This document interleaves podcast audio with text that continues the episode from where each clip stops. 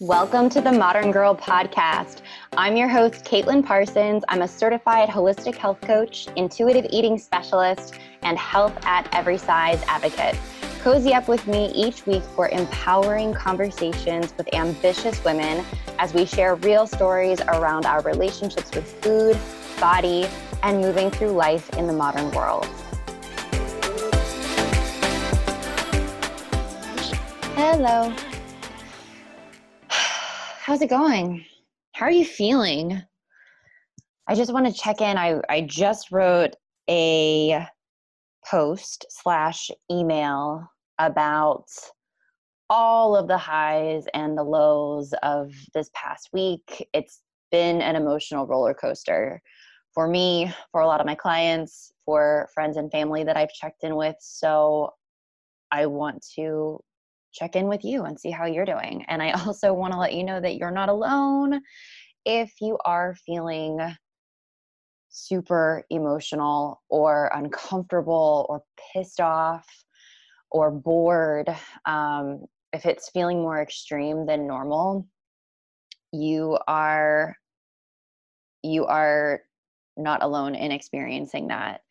This past week, I absolutely was in it. Um, and I couldn't really figure out why. And if you're on my email, uh, my weekly email list, or you follow anything that I post in social, I've, I've talked about this a little bit, but this is this is why self growth is so uncomfortable and why so many people resist it because actually sitting in the emotions and processing the emotions and doing the work to figure out why we're feeling certain ways, giving ourselves permission and so much compassion in the process, and then getting support to move out of that emotion and take action it's a process and it takes so much work and it's exhausting but at the same time it's so incredibly rewarding and it's where we get to the next levels in our life and so i'm so proud of the women that i've been able to support uh, through this past week and just over the last few months while things have felt really unsettling in our culture um, they've just come so so far. I'm proud of myself for getting support. I have a coach i have a therapist i'm i always will. I'm just a big believer in always having continuous support. Um, and i'm proud of you for for being here today and taking some time to utilize self-care and pop your headphones in or just turn on this podcast wherever you are and and get some self care and some inspiration, and also um, listen to these conversations that sometimes aren't the easiest. My guest today is such a great example of this. I can't wait for you to meet her. I love this girl so much.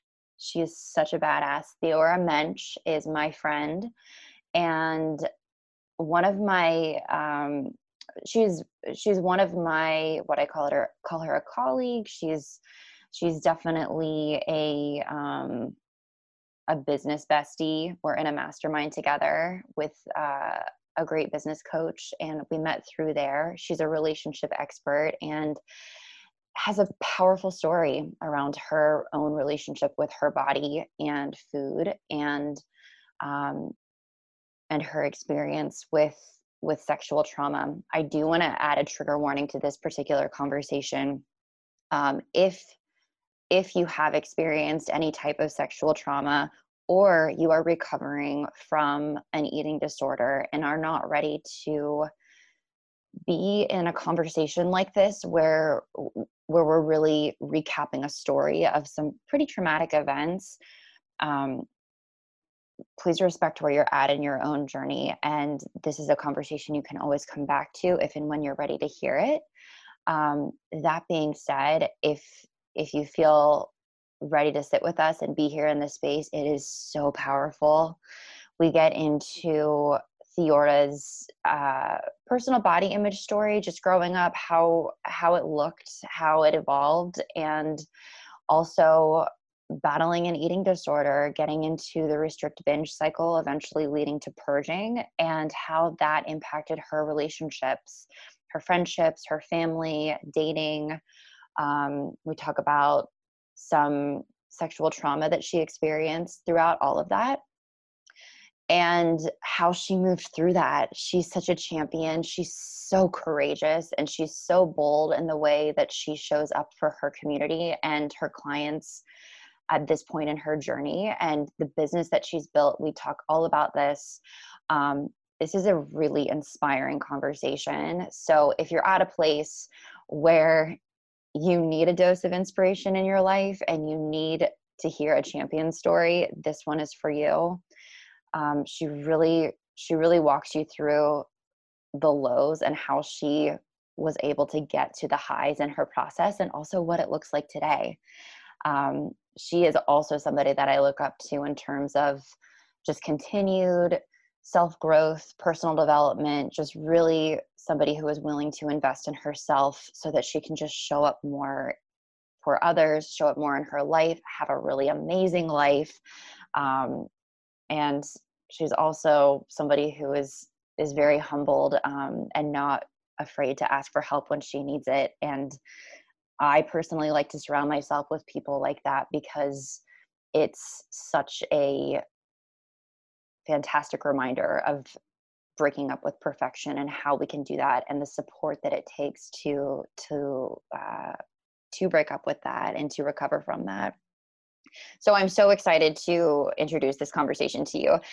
But guess what? We did not have time for the rapid fire questions at the end i'm bummed about this um, it was just such a juicy conversation and it went a little bit longer I wanted to be respectful of her time and yours, um, as well as mine. So stay tuned. We will definitely get her answers to the rapid fire questions, whether it's over an Instagram live or a little video that we send out in our emails or something fun. I will definitely let you know when that is up and running. Um, but let me tell you a little bit about Theora and and who she is and what she does. Theora is the founder of Truly Chosen, an international dating and relationship consulting agency. She is a dating and relationship expert who teaches women entrepreneurs, executives, and public figures how to find and recreate romantic relationships that are as extraordinary as the rest of their lives. This is a great conversation. I always say that, but this one is really, really good. I can't wait for you to listen. Thank you so much for being here. Um, just a heads up, I am taking on one new private client in October. I am opening up one space. I have some um, some clients in transition right now, and that's creating space for one new incredible woman uh, who I who I'll have the opportunity to coach. And so, if you're getting the feeling that that's something that you would like to explore, if you are a highly driven woman who also values continuous growth, personal development, and is struggling with your relationship with food and body image and really ready to make a change that is sustainable. Um, and also dig deep in this coaching container so that we can really clear out the roadblocks that have been keeping you stuck so that you can create a life that gives you more presence in all areas areas of your life more fun more connection um, and more empowerment, then please click the link in my show notes to book a body trust breakthrough call. I have limited space for these. Um, if you don't see a slot and you just know you have to have a call, send me a direct message. We'll figure it out. But this is a no pressure conversation for us to really identify what's been keeping you stuck in your relationship with food and body image and also get super clear on the next step for you, whether that's coaching with me, whether that's another program, whether that's another resource. We really break it down so that you feel completely confident in your next step. All right, love. I hope you have a great rest of the week, and I hope that you enjoy this conversation with Theora Moench. Theora Moench, thank you so much for being here, love. I'm so excited to talk to you. I'm super excited to be here. Yes. I, I'm really grateful that you're here because you and I know each other. We've known each other about eight months now, but there's so many things that I don't know about you. And so I'm really, I'm really excited to take our relationship to the next level. yeah, let's go. Let's go deep. Let's go real. Let's, let's go deep. All right. so let's start with your body awareness moment. So, if you could just share that first moment that you realized, hey, I'm in a body and this means something in the culture that I live in right now. Yeah, I so as I've been thinking about this, um, because it's a really interesting thing to go back and map because we're so body fixated and probably in the world, but I mean, I can speak for the culture we've grown up in. And I, looking back, um, I was really fortunate to grow up in a house where, and my parents were really conscientious about this, where like dieting didn't happen, it wasn't talked about. Um, my dad may like had made a very intentional decision like never to make any comments about my body um so looking back i think i was blessed with an incredibly healthy um an incredibly healthy environment mm. as far as family of origin where my mom didn't make disparaging comments about her own body um and so in, in that sense i really grew up in this beautiful innocent uh, where body wasn't part of my self perception um, and then i think it was like fifth grade or sixth grade um, and I, it's not super distinct but i remember starting to have friends girls who would who would say things like they would mention muffin top mm. or um, that they were going to go on a diet or um, that food has a lot of calories um, so i think it was a combination of my friend my friends who were girls who who were either being exposed to that kind of rhetoric and had internalized it and then started um, superimposing it on themselves. And I also probably, I think sixth grade, um, what a couple things. One, my mom passed away when I was in fifth grade. Mm-hmm. I still remember the first time I shaved my legs was in sixth grade. Sixth grade, I think, was really the year that like I started to read Cosmo and yeah. wanted like a Venus razor mm-hmm. and um, got Wet and Wild nail polish, sparkled nail polish, where I really started, I think, to be indoctrinated into beauty culture. And that's when I started to look at my own body and started to find things that I didn't like because they didn't look like the models in Teen Cosmo. Yeah. So yeah, I think I was probably 11 when it really started to have an impact on my life. Yeah, it's almost like this cool girls club like when you get into into middle school and and kind of the the curtain gets parted and you kind of see this world of you can't sit with me mentality or or whatnot just based on what you're reading or what you're doing or watching or whatnot yeah yeah it's this it's almost like self critique and self loathing or this rite of passage out of girlhood into womanhood mm-hmm. um yeah and and that's really where i it was it was sixth grade sixth grade seventh grade eighth grade when i really started to internalize that i didn't like my body. I got really clear about what parts of my body i didn't like. I think it was also an age and it was also an age when i was more conscientious of my attraction to boys and um and also actually wow this is bringing up so many memories. One was like being made fun of by a bunch of boys in the cafeteria because my skin has like a sort of um uh, like a yellow undertone to it. And a bunch of them like taunting me about whether or not i used fake tanner.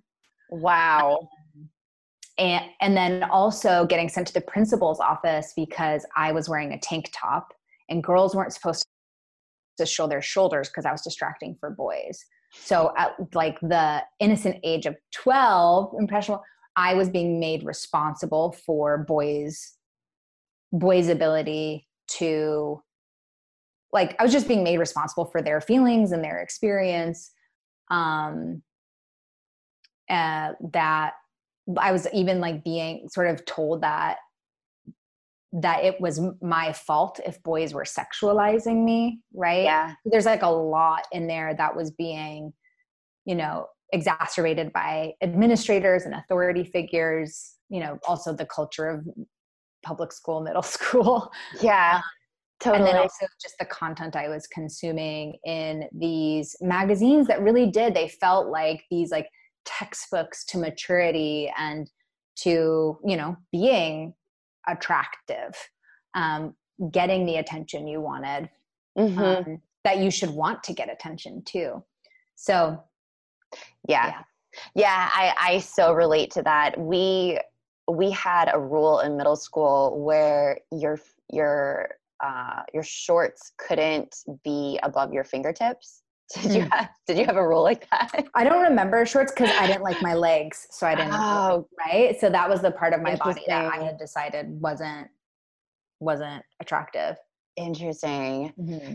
Yeah, I I remember it had to be fingertip length shorts and tank tops had to be three fingers at least. Uh, it couldn't be any less than that, like in width. And that's really interesting that you say that because it's so true. We have, because we're around the same age, we grew up in this culture where it there were so many rules so that we didn't engage the male gaze on our on our bodies and whatnot and it just it's so crazy to kind of look back and just to your point think about what we were reading at that time and i know you mentioned cosmo um, it really was like the Bible, the uh, 17 and Girls Life and Teen mm-hmm. Vogue. And it's funny because, um, you know, these magazines still exist now, but they're so different now. And are they? I haven't picked one up. In- they are. Yeah. They, yeah. That's funny that you say that because I actually hadn't either. And I went on Cosmo a couple of, actually a couple of weeks ago and it's it's definitely not perfect nothing is but it's very different than what we were reading for sure mm. just much more inclusive much more body diverse um, and i was really really happy to see that and i remember for me it was self magazine that was like my that was my magazine that i mm. was it was like my bible um, and developed so many disordered tendencies from that but they've really come full circle with their messaging at this point too and and are really open to a lot of um, body neutral articles and just promoting health at every size and and things like that. So mm-hmm. it's great to hear that but it's it's so crazy because um, yeah that did have such an such an impact on our culture i feel like that too. I love that you said venus razors. Oh my god yeah I, that's all I wanted. Oh, me too. I never got one. They're not that great. Men's razors are better, anyways. They absolutely are. yeah.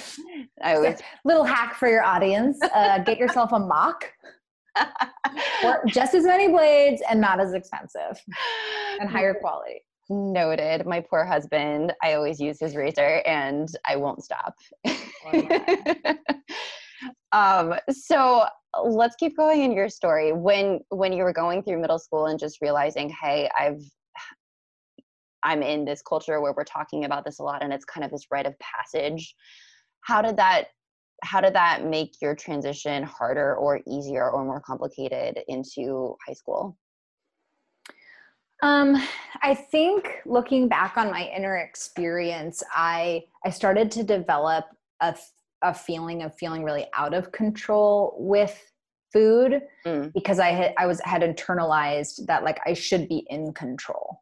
Yeah. Um, right. That that I should be able to mentally manipulate my body. Um and and and like I was I mean I played soccer. I started I played like I was an athlete and mm I was still, you know, and and I would get home and I would make myself a whole thing of Annie's mac and cheese, and then I would beat myself up about it mm-hmm. um, because, yeah, because like I I wasn't supposed to. That, that's not how I was supposed to be with food. Mm. Um, so I would say, as like this body awareness, this negative, this body awareness that drew pretty much exclu- it did it drew exclusively negative conclusions about me about my body. Um, as it landed i started to feel like very um, yeah just out of control around food. Um, can you look back and notice any kind of restriction that was going on any restrictive eating? Uh, so i don't know i would say that it was more like i would i would eat and i didn't feel like i had the willpower.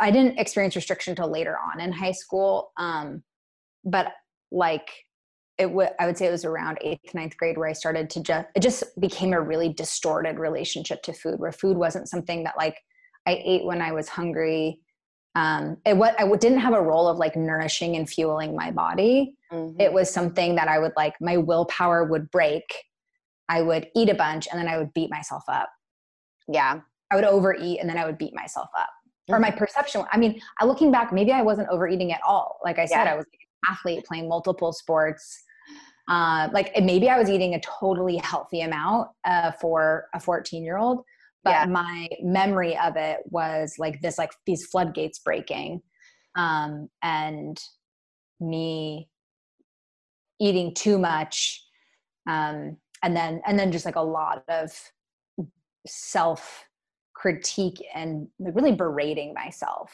yeah um, and and like making it about my character and that i was bad that I, you know well it's it's so interesting to hear you share this part of your story along the lines of the magazines that you were reading and the the content that you were consuming at this time and and same thing for myself as well because it's it's so telling here we are reading magazines that are promoting 1200 calorie diets and exactly what you should or shouldn't eat to girls who need well above that. I mean, honestly, a, a toddler's dietary needs are around 1200 calories, if that tells you anything. And on top of that, being highly active as well too. It's it's funny that you mentioned um, maybe it it is exactly what I should have been eating, if not more, because a lot of times it is that way. And so we tend to feel like we're doing something wrong when in reality it's just a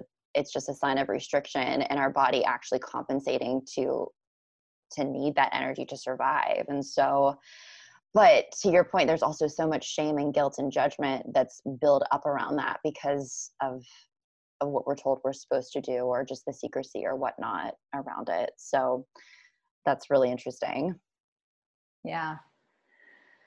What was your relationship with um, dating at that time? Because i know you mentioned before that body image and just feeling like you were you were in this body to kind of attract other men or, or partners what what did it look like in high school? Yeah so and my body image wasn't all so one was i thought i weighed the wrong amount and i like had a scale um but again like i didn't have the willpower to manipulate myself into weighing right? So it was like there was just this unattainable idea that I was constantly comparing myself to and then always falling short because I didn't have I, I historically was never like a willpower person. Mm-hmm. Um, but like I weighed the wrong amount, which like now what I know, I'm like, I actually like I had such absurd ideas of what my the like metrics my body was supposed to live up to. Um, like like how big my yes. bra size was supposed to be, how much I was supposed to weigh, um, how clear my skin should was supposed right. Like I had I had pretty bad acne in in high school as well. Um, like what I remember being like critical of the angle that I walked with my feet.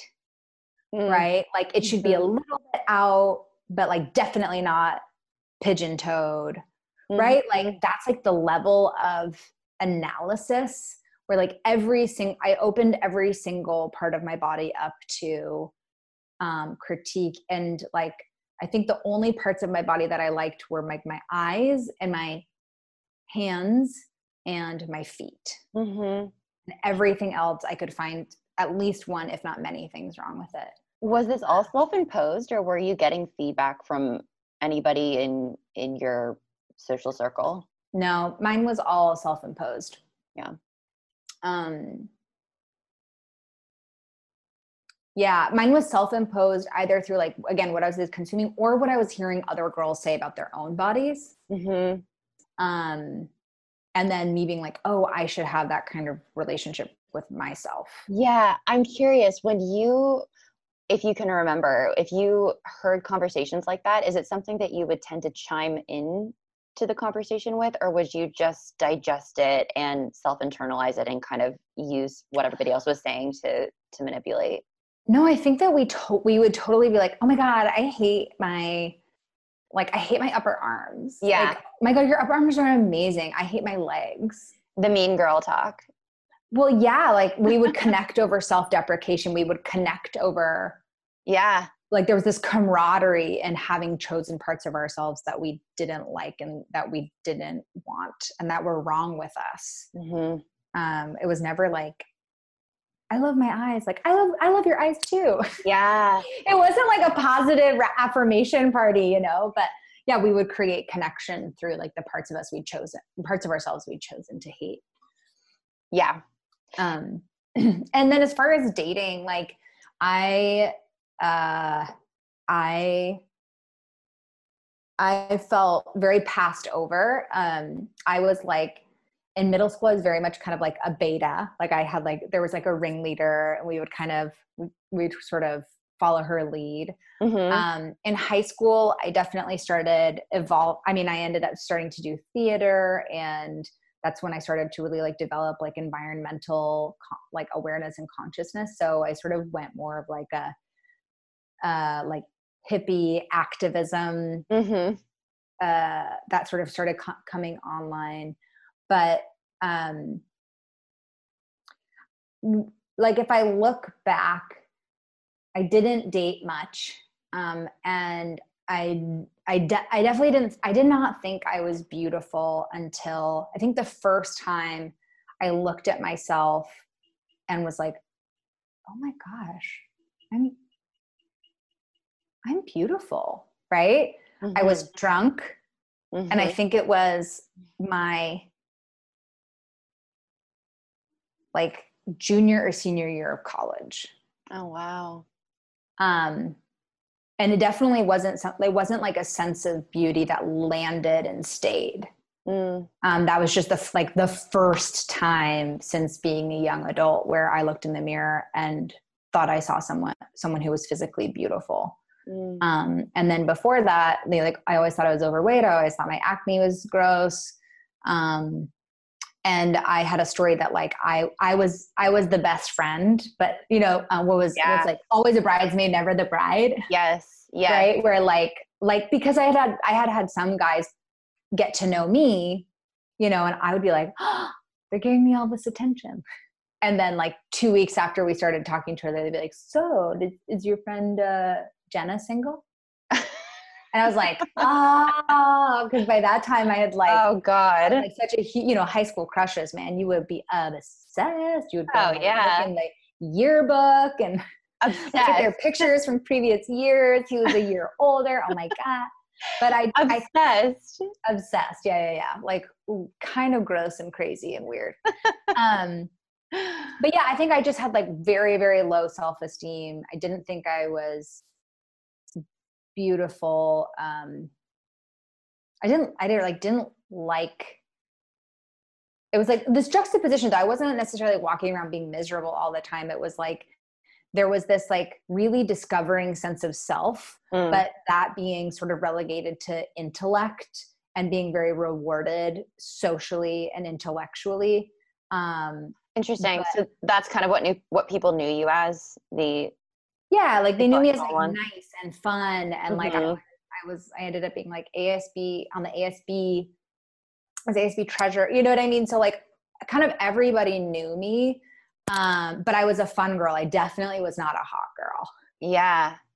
and i had lots of friends who were guy friends who would talk I, I remember this one time in college i was like with these five guys we'd smoked weed and they just started talking about how much like how bummed they were there weren't hot girls at Oh. Lewis and clark and i was sitting there and i was like ooh Oh ouch. my god.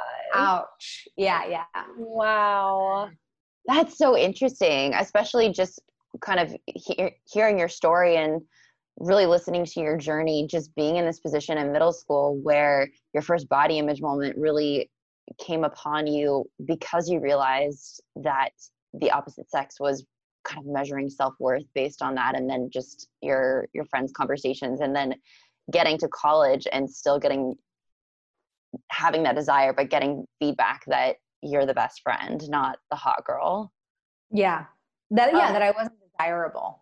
Yeah it's crazy. I i can definitely relate to that 100% and isn't it crazy to look back and think wow all of that preoccupation all of that energy all of the the thoughts that went into body and just food and, and just all of the things that we did to oh. try to attract that all the time that could have be had like having fun going swimming making yeah. adventures making dream catcher like just like all of the energy that got leaked into like a a self-loathing like loop. Yeah. Especially especially especially especially because like looking back first of all i can't remember like 75% of the crushes i had. Mm-hmm. you know second of all it was just like god like what a waste yeah. time. Like this like who who i was doing it for right? Like who i told myself i was doing it for. Like you know 15 year old mm-hmm. boys where'd you grow up i grew up in puget sound on a small island called bainbridge Puget Sound's in Washington State. Oh, I was going. I was like, you're like, and that would be at another country. yeah. okay, cool. And then, where'd you go to college? I went to college in Portland at Lewis and Clark College. Okay, I thought you said that. Awesome. Yeah. Cool. So, tell us a little bit about your your relationship with your body in college and just your relationship with food and if the transition from high school to college um, was was hard or easy and and what that looked like? Yeah so um, my junior year of high school is when i developed disordered eating. Um, i mean it was probably i mean I, I don't actually know the real definitions. I'm sure it was disordered before that given like how emotionally mm-hmm. abusive i was being to myself around food um, but i went to I did a, a, summer abroad in Chile after my sophomore year of high school. I um, it was hard. It was challenging. It was the first time I started. I started drinking. Mm-hmm. Um, I drank a lot. Turns out lots, lots and lots of sugar and alcohol, especially when you're doing rum colas. so and, good. And I was also eat, and I like was like addicted to bread. Um, and so I gained like 30 pounds in two months. Um, came home and i uh, and like the reason i gained that weight was due to like st- starting to experience uh depress depressive i'm starting to have like depression like experiences yeah and then i returned from chile 30 pounds heavier which for somebody that already thought her own body was quote gross um my like self-esteem was in the tank. And then i was also sexually assaulted that fall. Mm. um, and that was my first experience of sexual assault um, and it was rape. Oh god. Um so sorry. yeah yeah. Um and then and then i and when i say disordered eating i was binging and purging so yeah. and then so i was uh, for that summer then near the end of that summer when i was just like watching my weight go up and up and up i started throwing up and then throughout that entire following school year i was bulimic mm-hmm. um, and and what was really interesting was being bulimic um, and but like that wasn't actually changing the way my body looked so yeah. here the, the strategy i was using was this incredibly like violent strategy mm-hmm. but it still wasn't it wasn't actually like right so i was so not only was i like really hurting myself but i was also but it wasn't like working yeah it's well it's interesting that you say that i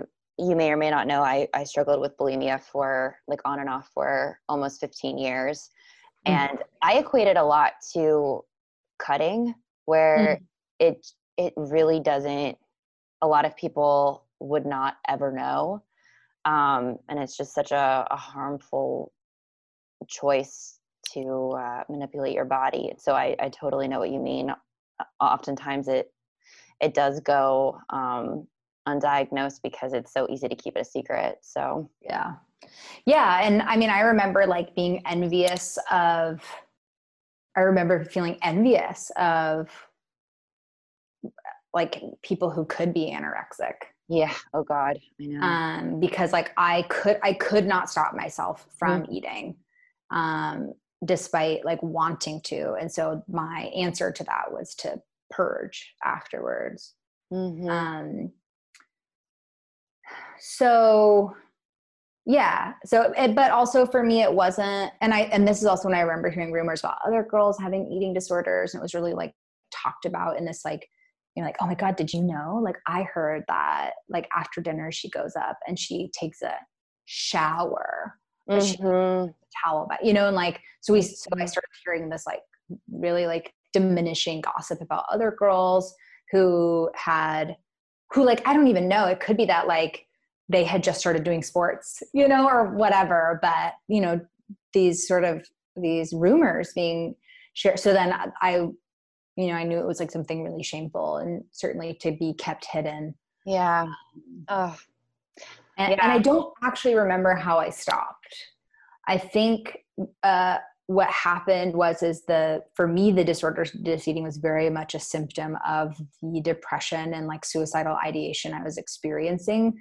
Um, yeah. And I think exerting control over myself because I felt so out of control um, in every other way. Um, but I had like slowly, I had slowly started isolating myself from friends. I would like walk into the commons where you're supposed to have lunch and I would, and I would, I had a, I was like making, because this is what happens when you're in depression is like you, your sense of reality starts to become sort of, I started having this like, started having this story that like people didn't really like me because like I wasn't that cool.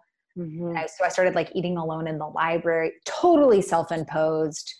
Um, yeah like really self-isolating yeah um, it's a vicious cycle um, yeah, yeah, yeah everything sort of like fuels the flame of everything else yeah absolutely were you were you getting any therapy or anything or any kind of support did you tell anybody that you were experiencing even depression i think i did so the morning after i was raped i remember waking up and that was the first time i'd had suicidal ideation yeah where i was like I felt so disgusting in my own body and I was in so much like existential pain and I just remember being like I just don't I don't want to be here anymore. I don't like I don't want to live. Mm. Um and you know and like that really scared me. I th- and I think um I think it really scared me because also in that moment I knew the devastation that would call, cause my dad having already him already lost my mom yeah uh, and so i felt like if i killed myself i would kill be killing him as well mm-hmm. and so i remember calling him and um, i called him at work and i said i need help and i need it now mm-hmm. um, so i i can't totally remember but i think i started going i did start i did start seeing somebody. I did start get, going to therapy but de- but never ever mentioned the disordered eating. Yeah. Um, it was i more talked about um, the suicidal it, thoughts. Yeah it, i don't even know if i ever told them that i had suicidal thoughts. I think mm-hmm. i just shared that i was having a hard time. Um, do, you, think it's because of the or why do you think you you didn't share either of those things with your therapist um, I didn't understand the nuance uh because, like, I didn't realize that there that like there's that you can have suicidal ideation without it actually meaning you're suicidal. Right. Um, and I know that they have to report. Like, I knew they had to report that kind of thing. I was a minor. Yeah. You know, and there's yeah. also a lot of shame around it. Um, yeah. Definitely. We, I'm from a small town, and we'd had on average one suicide, one teenage suicide a year, and it caused a lot of it would make people really angry mm. because because you hurt because so many people get hurt in the process of of dying by suicide you know? So um yeah so I, I think that i i you know i didn't i didn't want to be misunderstood. I didn't yeah. you know I, I didn't want i didn't want the therapist to think i was quote more fucked up than i was but it's like uh. totally which i think is um I, I appreciate you saying that i can i can also relate to a lot of the things that you're sharing as well too just the shame in even telling a therapist certain things i think that if anybody um, if you ever struggle with any kind of perfection or just that severe fear of being judged even when you're in a, a safe space with a therapist or a counselor or um, somebody who is supporting you it can it can still feel really really hard to share those things. So for anybody who's listening i just i want to take a pause here if it's cool mm, and yeah of course.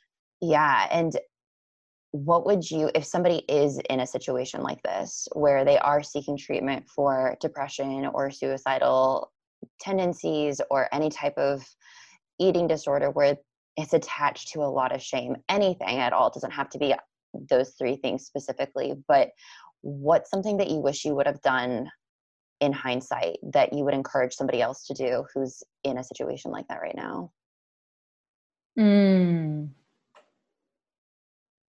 Um, well, the uh, well, one get support, mm-hmm. um, and also I think something that that media really does a disservice to is whether it's sexual assault or suicidal ideation or eating disorders is like they paint these people as really broken Oh yeah. And I didn't really I didn't think of myself as broken, right? Like I thought of myself as like an environmentalist and like a student and uh, like a theater lover and mm-hmm. um and so when I saw these depictions of characters who again like had disordered eating or who were depressed they they were so dramatized and like so broken yeah that i didn't see myself um versus or like sexual assault is is always portrayed as like this like really violent uh you know it's like in the parking lot and yeah. she's like she's like really clearly saying no and like he's and he all of a sudden like morphs into this like horrific monster of a guy and it's just like ha, whatever you know? Right. Um, but he's been like charming up until that point and and so i also didn't i also didn't know that i had been raped um Interesting. until until 12 years later. Uh, can you explain that a little bit? Because mm-hmm. I, I would love to open up that conversation if you're comfortable with that yeah i'm very comfortable with it because i think we're um yeah so um i had been drinking and um i had said no so many times um uh, I, I also was like go, look like the next morning I was like in and out of blacking out. Mm-hmm. Um, I had said no. I'd been like I have a boyfriend. You know, I'd like tried to no to having sex, right? No to like anything. Anything. Okay. Like he was trying to kiss me. Got and, it. um, was this at a party or was it in like yes. a dorm room or okay? No, this was yeah, this was at a party in high school, and um, I said no. I don't even you know like sure more more than probably like seven or eight times and like then in the morning i woke up and i like had these flashbacks where uh you know like he was being intimate with me and and this is the other thing is like so he was kissing me and i was kissing him back. Mm. but like then i remember like pushing him away and being like no. Um and and then it just kept um it just kept uh, escalating. And he we, he we didn't actually have sex. He fingered me. Mm-hmm. um, so i also didn't think it was rape because i assumed that rape had to involve like a penis yeah um, penetration yeah yeah um but and so i looked and i was like well i participated i didn't say no clearly enough, right? Like I, I was drunk. Yeah. All the stuff versus understanding that like that's actually how rape usually happens. It's Mm-hmm. not like being attacked in an alley by someone you don't know. It's through emotional coercion. Um, think about it. Like, have you ever been on a date when someone kissed you and you weren't into it, but you caught yourself kissing back? It's like an automatic response to someone kissing you is Mhm. kissing them back, right? Right. Right. um, and so and so because it wasn't this like violent being held down me like yelling for help i was like oh okay i just like it was my fault right versus the fact that like i i was too drunk to give consent i did say no a number of times like before it started happening while it started happening um yeah so like i didn't understand until i didn't understand that right like i just thought i had fucked up it was my fault i totally internalized it um did you see him after? Like, did were you guys in No, the same social circles? Oh, okay. he was an exchange student at a different school Wow. yeah. And then afterwards he like broke down crying about his mom who'd passed away and i held him while he cried. Whoa. so like not only was i raped i then like was comforting my rapist. Hmm and so yeah so that happened.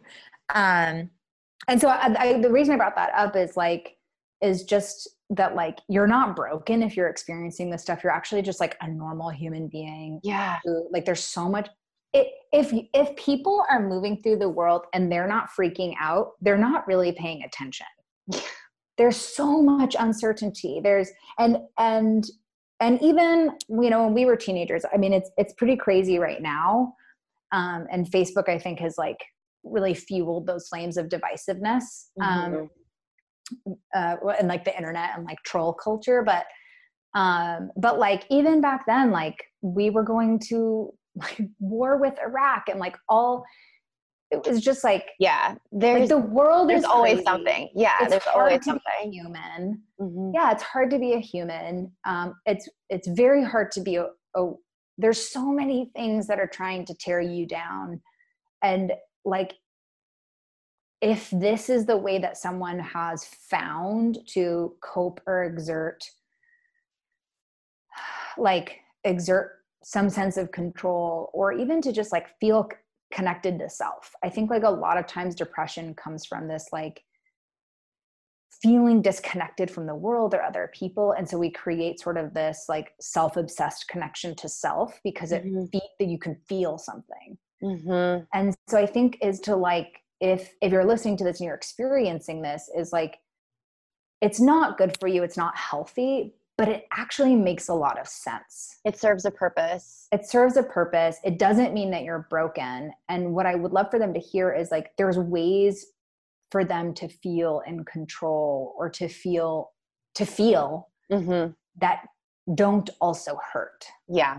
Absolutely. Um, and and so yeah like get support like yeah. i've gone to therapy a number of different times in my life and every time it was such a saving grace Mhm. um and and and i but i just want people to hear that like the way it's portrayed on tv is not how it is um Yeah, I appreciate you sh- saying that. I'm also a huge advocate of destigmatizing conversations around eating disorders, mental health, and I, I appreciate us having this conversation about rape. And it's it's funny that we're not funny. That is absolutely the wrong word. It's really i get it i it get is it definitely not funny. It's interesting that we're talking about all of this because I also keep thinking that we grew up in like this lifetime movie uh, culture where a lot of these uh, a lot of these issues that we're talking about were really dramatized and stigmatized in, in a way that kind of painted this picture of this is what this girl looks like. This is what this situation looks like really horrifically too um you know and so i i totally know what you mean. I felt the same way too. I felt like oh my gosh but i'm not that i'm not that bad. I'm not i'm not pathetic. Yeah. Like i'm passionate like i care about shit like i'm an athlete i'm a i'm an actress like i'm in you know like mm-hmm. i'm like passionate about politics you know um, mm-hmm. um, and like I my, my whole world didn't revolve around the disordered eating either. Yeah. It was, it was yeah. just like this this sort of like thing in the background that I did to myself, but it yeah. also wasn't my life. Right. Yeah. Right. Right. Yeah, totally. So walk us through what it looked like to finally get to that place of surrender where you realized okay something has to change. I i have to do something to truly heal my relationship with food and body and what was that transition like for you? Or that light bulb moment even yeah i think again it, like i said for me to start eating was like symptomatic of some some like uh, like d- deeper things that were going on and like depression stuff. And I actually had a friend my junior year where she was dating this boy. He was an upperclassman and he's a senior. And her dad didn't was not okay with her dating in high school. Mm-hmm. And she did it anyway for like five or six months.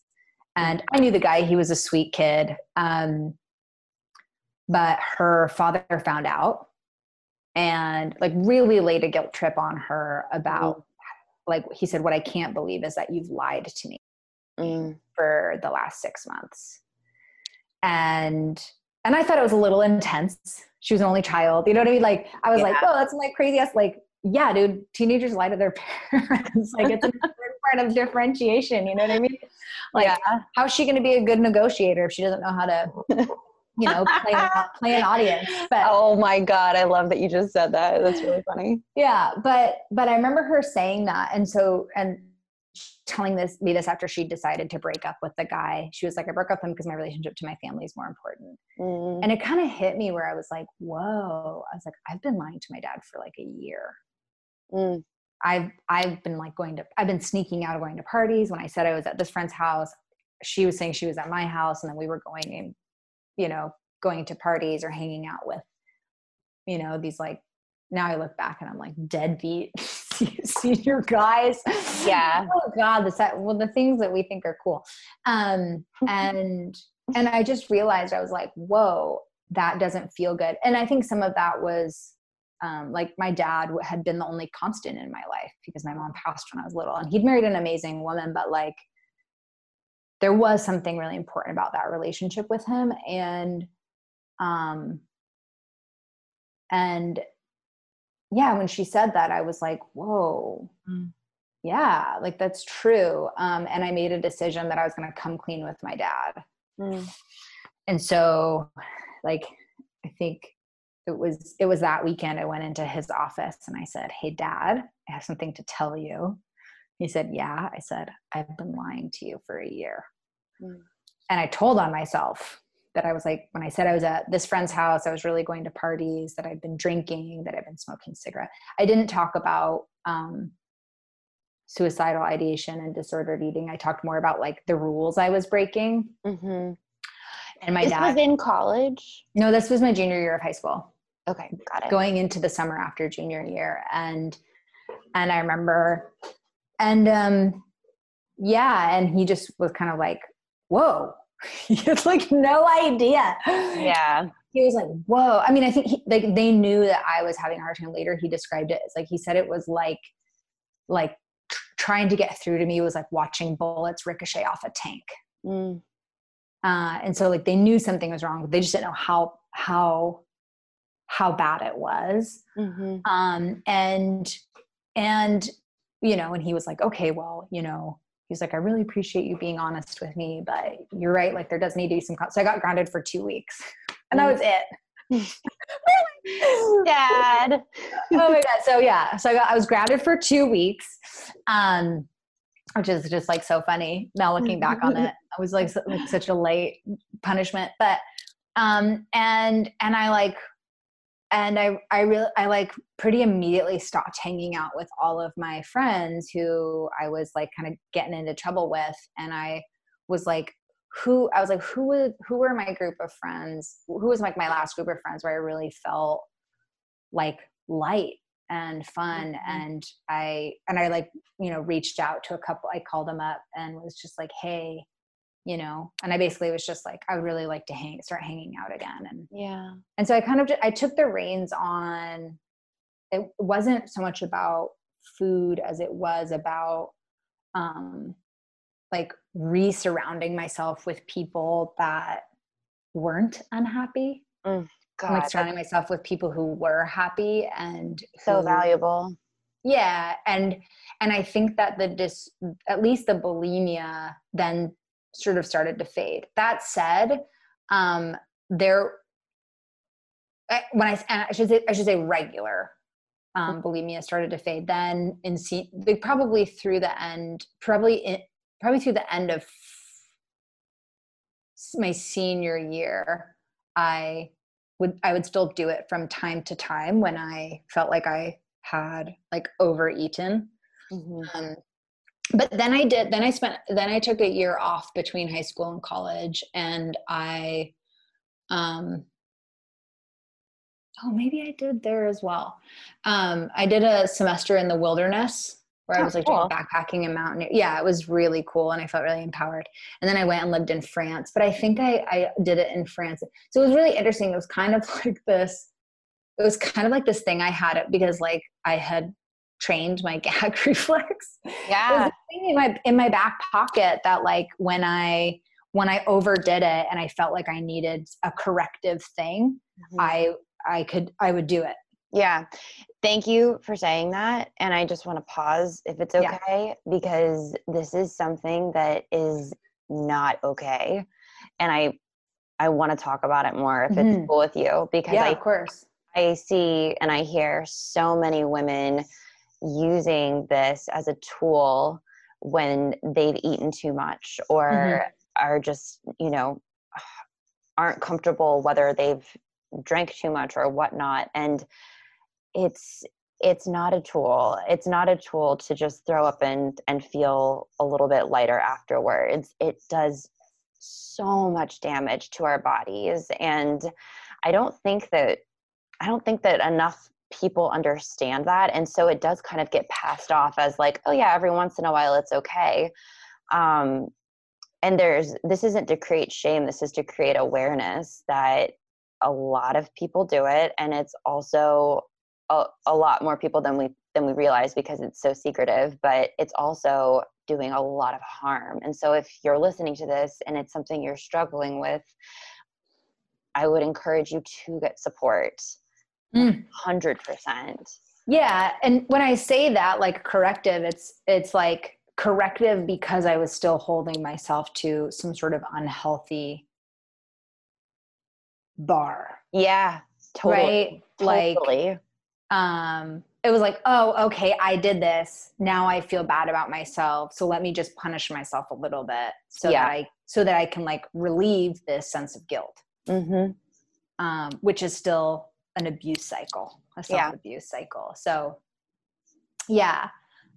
Yeah. So I'm really I'm really glad that you like paused to say it because yeah, like I didn't I was like, oh well I don't do it that often. Yeah, which you is know? so common. It's so common yeah. for I was I've I've been through that as well too. You know, just kind of feeling like, well, it's not that bad, but it's it's it's not bad in the sense of oh there's so much shame around it. It's bad in the sense that it truly is doing so much harm on on our bodies that we don't even realize. And so it's important to just pause and, and say that. Um, yeah. Um, and and and i think maybe also normalize that like that sometimes it's it's more gradual you totally. know it's like yeah. um versus it, it's not like i had this like moment of realization and i was like no i love myself. Like we like it's so easy you know it was like i could yeah. i could slip back into these moments of of like i wasn't cutting it mm-hmm. right yeah so let me like like punish and correct um yeah totally um, so I, I think that like it would pop. Uh, it definitely popped up during senior year. It definitely popped up when I was living in France because I still have the same out of control relationship to food.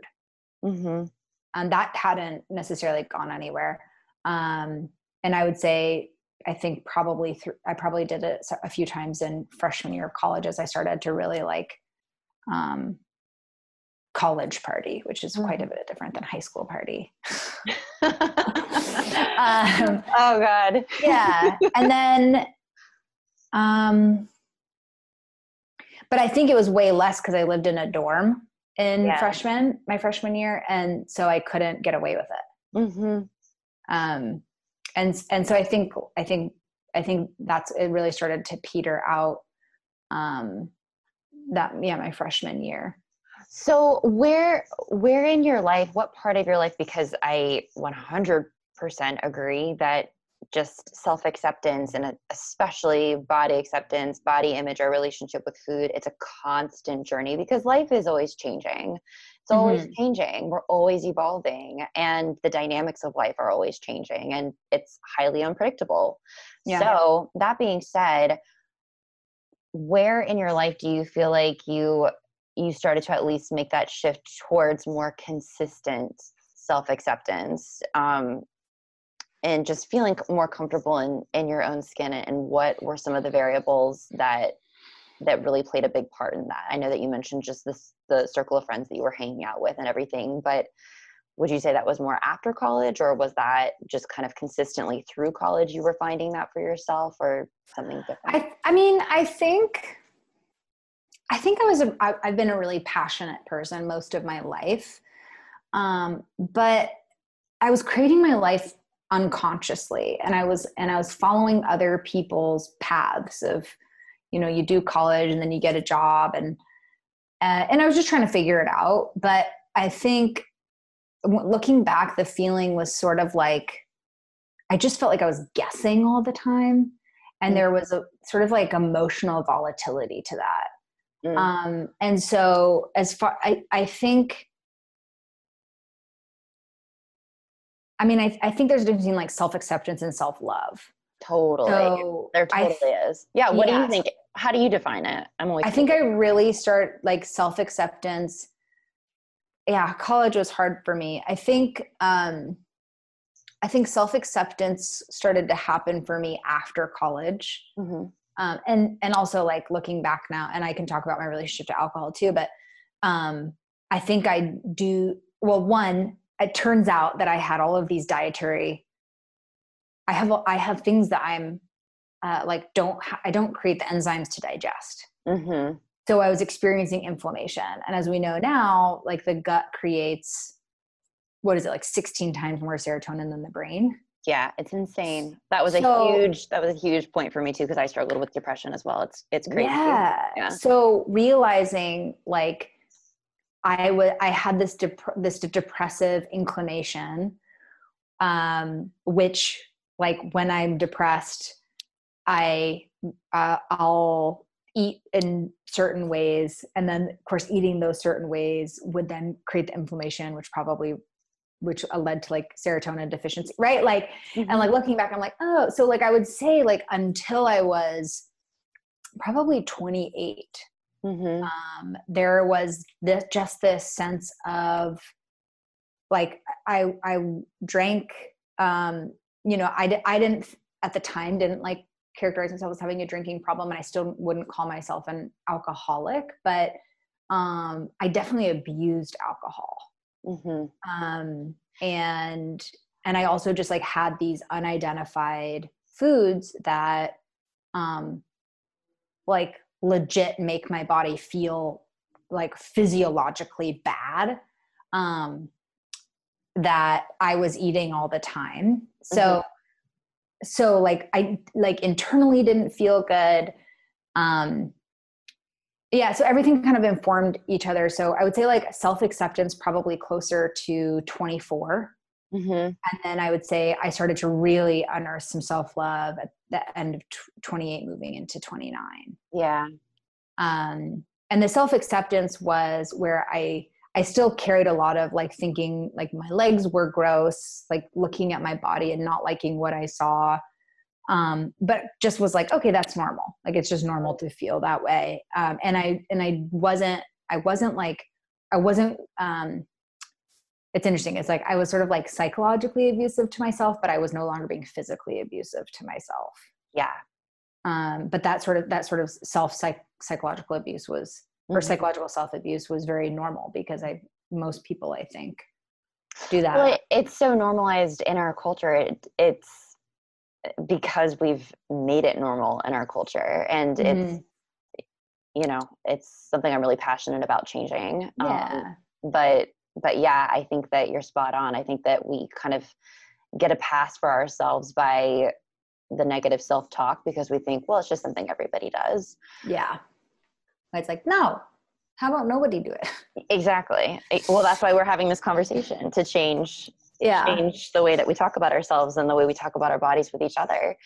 Um, I want to pivot the conversation before we wrap, if, if yeah, that's okay.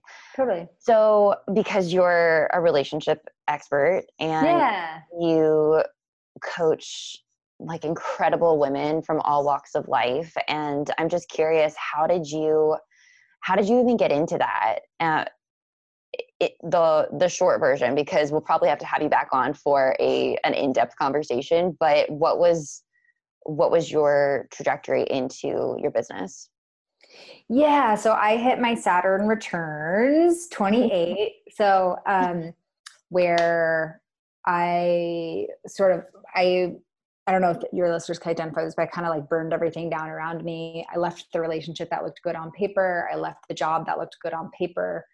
Um, Oh, which also, yeah. And you yeah. started having the self acceptance with your body too. So. Well, yeah. So this was at the end of that. So that year, I like very severely abused alcohol, um, and then I drove. I drove home blackout drunk one night, mm. um, and that scared. I scared the shit out of myself, and that's when I was like, "Whoa!" So I hit rock bottom basically, um, and then was like, "Okay, kind of like enough is enough," um, and that's when I really started uh, basically out of like sheer desperation and, and sheer need ended up on this pilgrimage um, which involved going to burning man and starting to work with a life coach i discovered there was these things called life coaches that like their job was to help you like live an amazing life um, and and so along that journey um, yeah i discovered life coaching i started working with a life coach um, and the more that I was on the receiving end, the more I was like,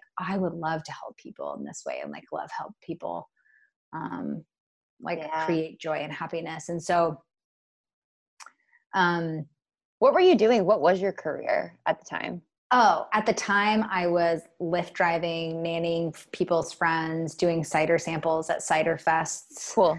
Yeah, like odd jobs because I was like, I don't.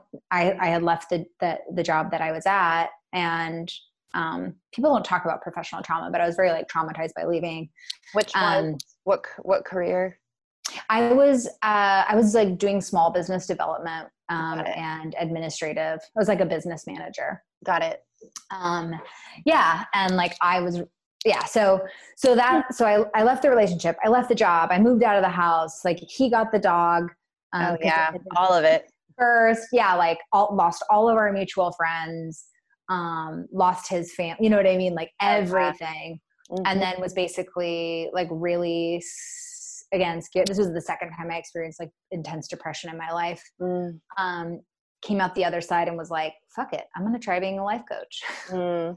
so I was like, first I was a life coach. Um, and during that whole year, I started to like consume everything I could get my hands on about relationship. I started um, started like listening to audiobooks and get and listen and listening to podcasts and going to seminars and um, you know just like uh, I was obsessed basically because mm-hmm. um, I discovered these energies called masculine and feminine, which I'd never heard of before. um, but they spoke at this really molecular level. Um, cool. And yeah and so i was a life coach and then i decided i want to be a business an intimacy coach and then i was like oh i don't want to do intimacy i want to help i want to help women create businesses so i started helping women create businesses pulling on my like my business manager background and then i was like actually i want to help business partners and they're really so i did like i was like i'm this i'm this i'm this i'm this and then finally um finally like the notice that the through line with every single one of those iterations was what lit me up the most was the work that I got to do with people on their romantic partnerships. Awesome. Um, and so finally, like placed, put my planted my flag in that after trying, you know, five other different kinds of coaching careers. um, and then, yeah, I, I, haven't looked back since because I, I really do love it. Amazing. Amazing. I, yeah. I just am so inspired by the work that you do now and just how you show up for your community and the clients that you serve. Um, I have a couple of questions. I don't. Yeah. I, I want to be mindful of your time, but just what's your what's your perspective with relationships in the modern world right now? What do you feel like are some of the the biggest themes that you see with your clients in terms of the questions that they're asking or the things that they feel like hey i'm the only one experiencing this and it's just so not the case um, mm. is there hmm. anything that comes to mind yeah um, there's there's one there's like so i work with people who are single and are are ready to call in their life person. Like they're you know they probably like learned all the lessons as a single person. Are like cool. So i've learned a lot of lessons single and i'd really yeah. love to like move into chapter two where i get to like be with the person and create life. Or i work with couples that um that are like good they feel like an awesome team and but there's like this sneaking suspicion of like what if there's actually like more available available? Like mm. could we actually like take this to like a new level of spectacular whether that be erotically or financially or create you know more intimacy and, and deeper communication? Yeah. Um so the the biggest thing i see um there's a lot of complaints right? Like this the dating culture where i live isn't good. There aren't that many good matches where i live. I hate online dating um like uh, another one that I've seen a lot, the more that like mindfulness has become popularized, is this like, well, it must be divine timing, and that's why it hasn't happened mm. yet. Interesting. And, and really, what um, I believe is I believe that I'm sort of on like the leading edge of a frontier of personal development that isn't that isn't that well developed yet. Mm-hmm. Um, where like mean, Think and Grow Rich was written what like in the early ni- like 1920 something? Right. Um, so like there have there's been like business development for a long time. A long well time. that, right? Yeah i was just reading something about that actually. It's it's been but, around a while. Yeah but with relationship um, I was reading an uh, article about the history of marriage, and it wasn't until the 1970s in the U.S. that picking a marriage based off of love was normalized. Like, yes, people did it before that, but they were they were there was a stigma you know? You married a that long ago? No that's less than a lifetime ago. Yeah. And so it's understanding that any advice we're getting from like, like previous generations is advice from a dating culture that was designed for like resource acquisition and political and social alliance creation it was it's not advice that comes from a culture designed to create fulfillment and joy and spiritual growth together so interesting. Yeah. So crazy just to have that in your back pocket. Um, yeah. It gives so much more perspective to things. Yeah. Conscious relationship is brand new to the planet. Brand new as far as like en masse. What's really cool is so many people are in the personal development space. Space. We're now starting to have a critical mass. We're starting to have like the volume of people necessary in order for more conscious partnerships to happen. Mm. Um, so like my mission one of my missions like you talked about destigmatizing the entire conversation we're having about like body right. image and sexual assault and depression and getting help and right my right. mission is to like really destigmatize this idea that like it's ju- quote just supposed to happen mm. and instead because like yeah some people win the lottery mm-hmm. but I, I would that would not be my go-to wealth creation strategy mm-hmm and yet mm-hmm. most people walk through the world very very unconscious thinking that like well if i'm a good person all i have to do is like stay in my lane be a good person and i'll meet my partner and that's just mm-hmm. like not how epic happens epic doesn't happen with blinders on it doesn't happen like you going to the gym doesn't necessarily mean that you're going to create a lot of wealth in your portfolio mm-hmm. you creating a lot of wealth in your portfolio doesn't necessarily mean that you're going to feel healthier and more vibrant in your body. Mm-hmm. Um, mm-hmm. So, like, working on those things do- does not necessarily mean that you're going to create a powerful, passionate partnership that renews over time. If you want to create a powerful, passionate partnership that renews, you actually have to do it on purpose. Um, and and I think that most of us crave that, but we're so saturated and normalized to people like haphazardly trying to figure it out and thinking that like you shouldn't be like reading books or podcasts or like doing it intentionally. The like imagine if somebody was like i'm just gonna like cross my fingers and hope that i create a business. Yeah. It's like no you like learn about it. You figure out what you want the business to look like what your vision is for the business. You place yourself in communities like the mastermind that we're a part of where like other people are doing it so that you like imagine being in a mastermind of like a bunch of other couples or a bunch of people intentionally dating where like their vision inspires your vision where you can come to them and get like really high quality advice not bs like love finds you and you're not looking for it. Mm-hmm. that's not actually how that works right? Like and yet that's the advice that everyone's heard a million bazillion times. Um yeah so like my mission is to really like destigmatize working on dating and i want it to be as like if if you have a friend who's like yeah i just hired a personal trainer people are like oh my god that's awesome. I want it to be just as normal for people to like oh yeah i just i just hired a dating consultant. Like oh my god that's awesome. I'm so excited for you. Yeah. You're gonna have your partner in like um, a year or less. That's incredible mm-hmm. right mm-hmm. so that's really like what i see is this is like so many well-intended people um, are really underinformed about how easy um, it can be. It just you can't do it the way that everybody else does it. Mm-hmm. So yeah, it's it's really interesting to hear you say all of this because I I see so many similarities in in our work and just the generalizations of relationships whether it's the relationship to another person a relationship to ourself a relationship to food and um, how much more intention needs to be brought into that conversation and that self exploration to really make the kind of changes that you want or or have your desires really come to life in a way that is lasting and sustainable and mm and feels really good as well too. Um, so I'm I'm so excited that we're just sharing this work that you're doing because I am totally in agreement with you. I think that it's revolutionary. I think that it is um, something that we're going to see of more and more. Who would you say is the type of type of client that you really love working with the most? What do they look like? I know that you mm-hmm. said some are some are single and then some are in these relationships that are wanting to go to the next level but in terms of just like demographics and things like that what are what are some of the keys?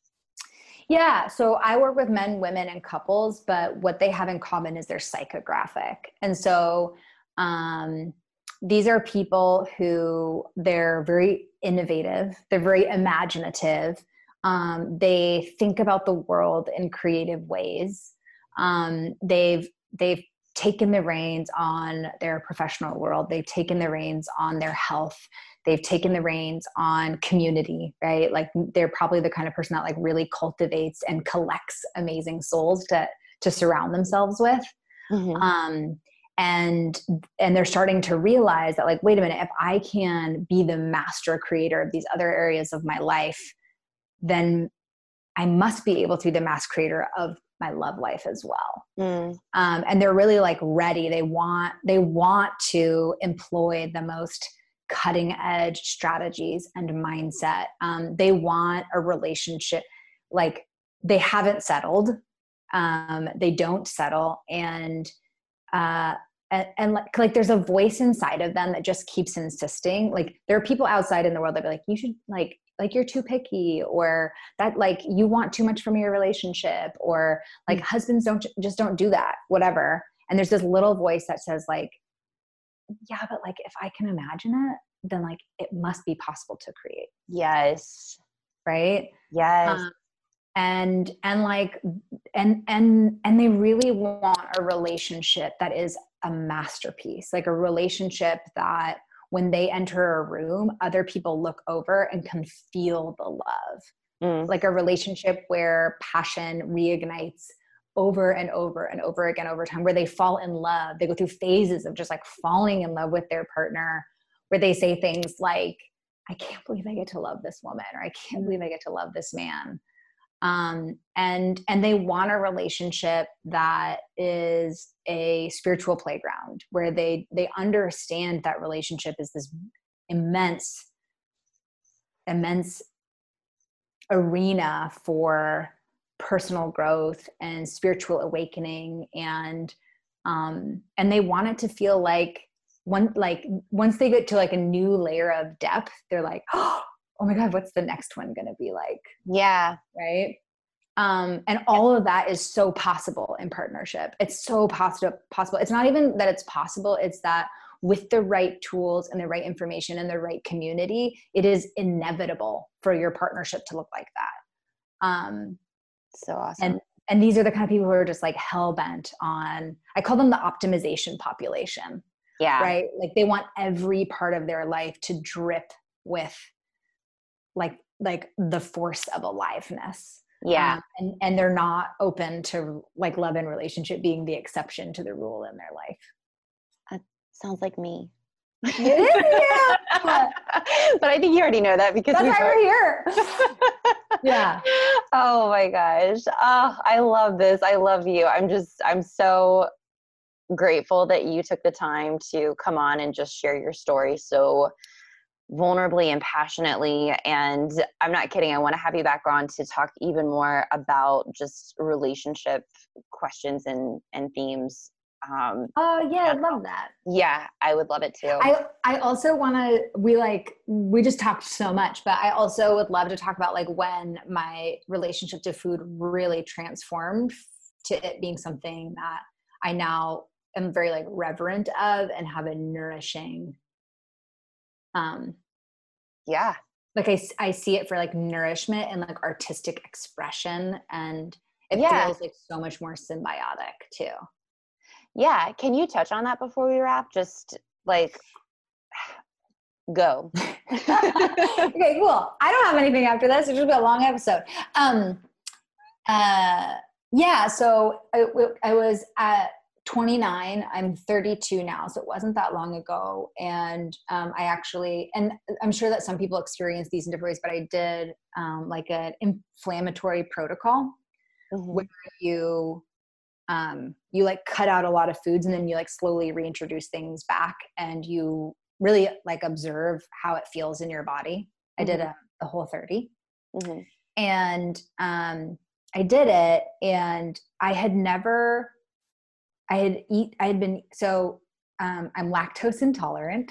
mm-hmm. um, and then soy and wheat also reek and like all lentils, like all legumes, lentils, chick like they hurt when like they'll I'll get like intense gastrointestinal pain, bloat, like all these things. But that had just been my norm for how my body felt.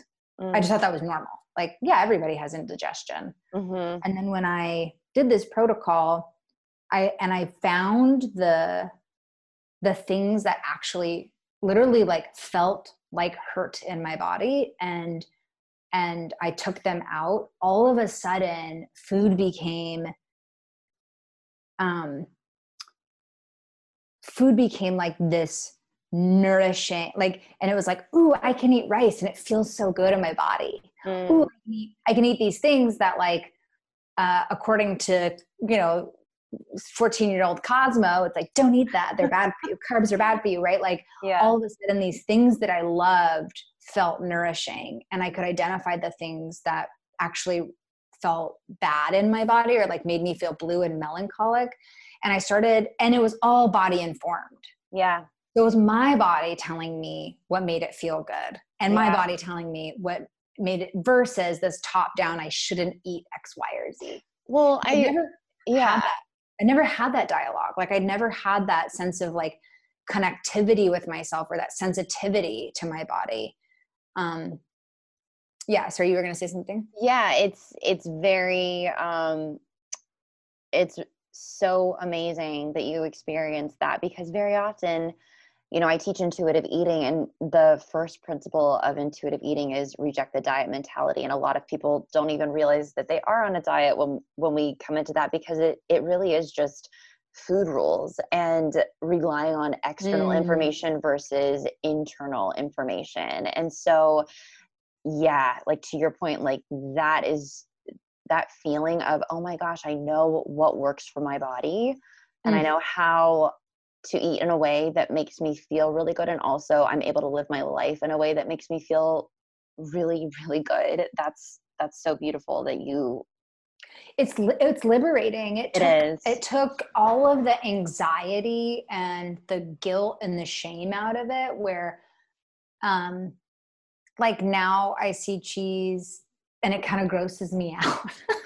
Mm-hmm. Because it's so associated to how unkind it is to my body mm-hmm. um and and i just feel like there's no charge around it anymore i feel so like peaceful around food. Um, it's not something that like I think about or fixate on. Um, yeah, there's just like none of that that like there's none of that emotional friction anymore. It's like food is this thing that's nourishing for me because I actually know what what's nourishing based on yeah. what my body's told me. I feel like there's an intimacy with my body now because my body knows that I listen. Mm-hmm. Um, and so like there's there's like a there's like a sweetness between me and my body that wasn't there before.